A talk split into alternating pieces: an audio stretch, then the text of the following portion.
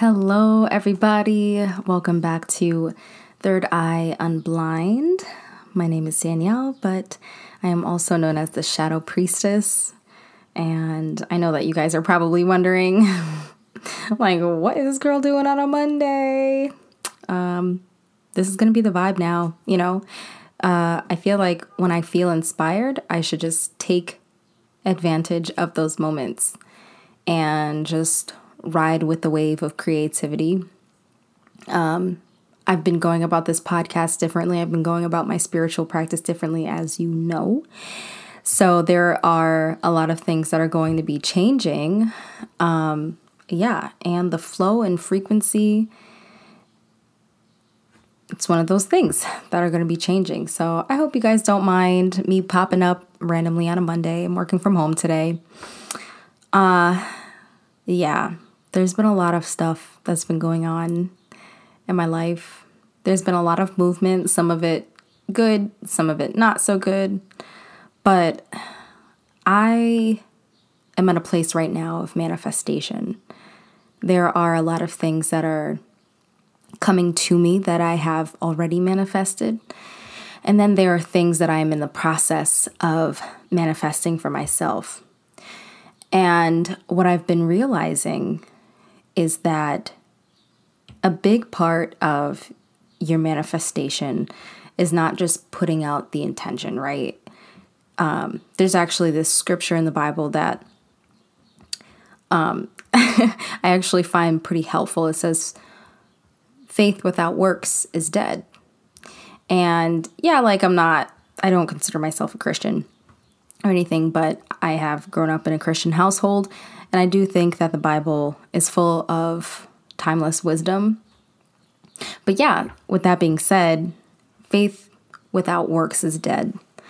And when we look at our manifestations, um, you know, what are we doing to make sure that the faith is there, but also the works are there? And so a lot of people, you know, when you're working on like a manifestation of some sort, they'll tell you write out what you want, do a vision board, uh, you know, write a note to yourself and put it under your pillow and sleep on it at night. But I'm realizing that there is definitely something actionable to manifestation. And for me, what's that what that has looked like? It's looked like making space for the things that I want. So, you know, it's just like you trying to summon your spirit guides or summon your ancestors. They'll say, make a seat at the table for them, prepare food for them, light candles for them, make an altar for them. You know, you're literally manifesting their presence into your space. You are making space for your spirit guides and for your ancestors. And for the things that we want in life, it's the same thing, right? So I have been manifesting, and I don't want to talk too much about it either because the more that you put out there, uh, the more people have access to, and the more people know how to hurt you. So I'm not going to put out everything that I've been wanting, but I do want my tribe and I am in the process of finding and developing my personal tribe. And anybody who knows me knows that I don't have a whole lot of super duper close friends. I have a very small circle of people that I confide in. Um, but yeah, so I've been realizing that, you know, what you do and what you allow in your life sends a message to the universe. So, if you are trying to manifest a healthy relationship and yet you're meeting people, and as soon as you meet them, you are ignoring your boundaries, you are letting people talk over you, you are letting that person uh, kind of do what they want in your life and it's a one sided relationship. And hold on, I'm sorry if you guys can hear anything in the background. My central air is broken, so my windows are open right now. So there's a lot of noise in the background. Um, and I'm going to keep it there because it's real, it's raw, it's what's happening. Uh, and we just have to maintain a level of focus in our lives.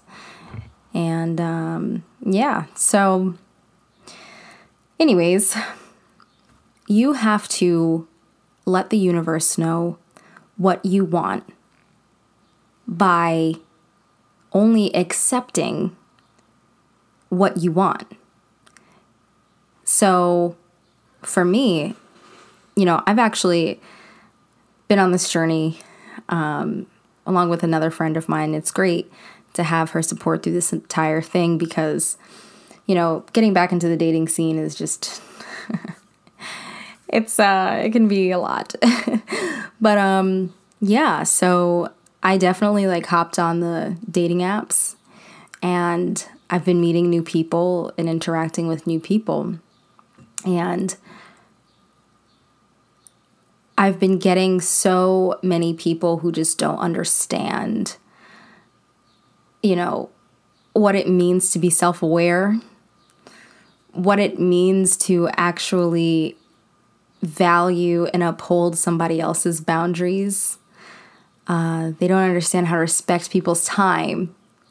And so, with every one of these relationships, what I do, you know, as soon as I feel something that I don't like. And as soon as there is a trigger inside of me, I reflect on that. And I ask myself, you know, like, what's being triggered? Is this fear or is this genuine, you know, disdain for something that happened to me and I don't like that? Um, so yeah, I reflect a lot. And needless to say, I've definitely cut people off. um, and I have literally been echoing to the universe exactly what I want by showing it, by showing the universe exactly what I'm not going to accept. And what I want is somebody who is going to honor my boundaries and protect me and uh, be a spiritual person and you know, support me and somebody who, you know, I can even inspire. And, you know, it can work the same with friendships too. Actually, just this morning, I had to cut off a very good friend of mine. Actually, he wasn't a good friend of mine. um, his actions actually said the exact opposite, but we'd been friends for so long, we actually forgot how we met.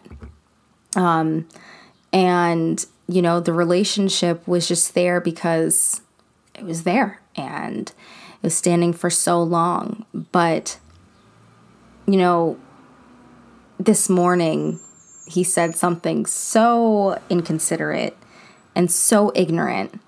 And I realized that this was a pattern. You know, I'd always had to be the one to put up with his ignorance, and I felt like I had to be the one to teach it out of him. And that's not true. That was a pattern that I was willingly accepting in my life. And yeah, you know, was he a good friend sometimes? Sure. But what he did was he used that to hold over my head.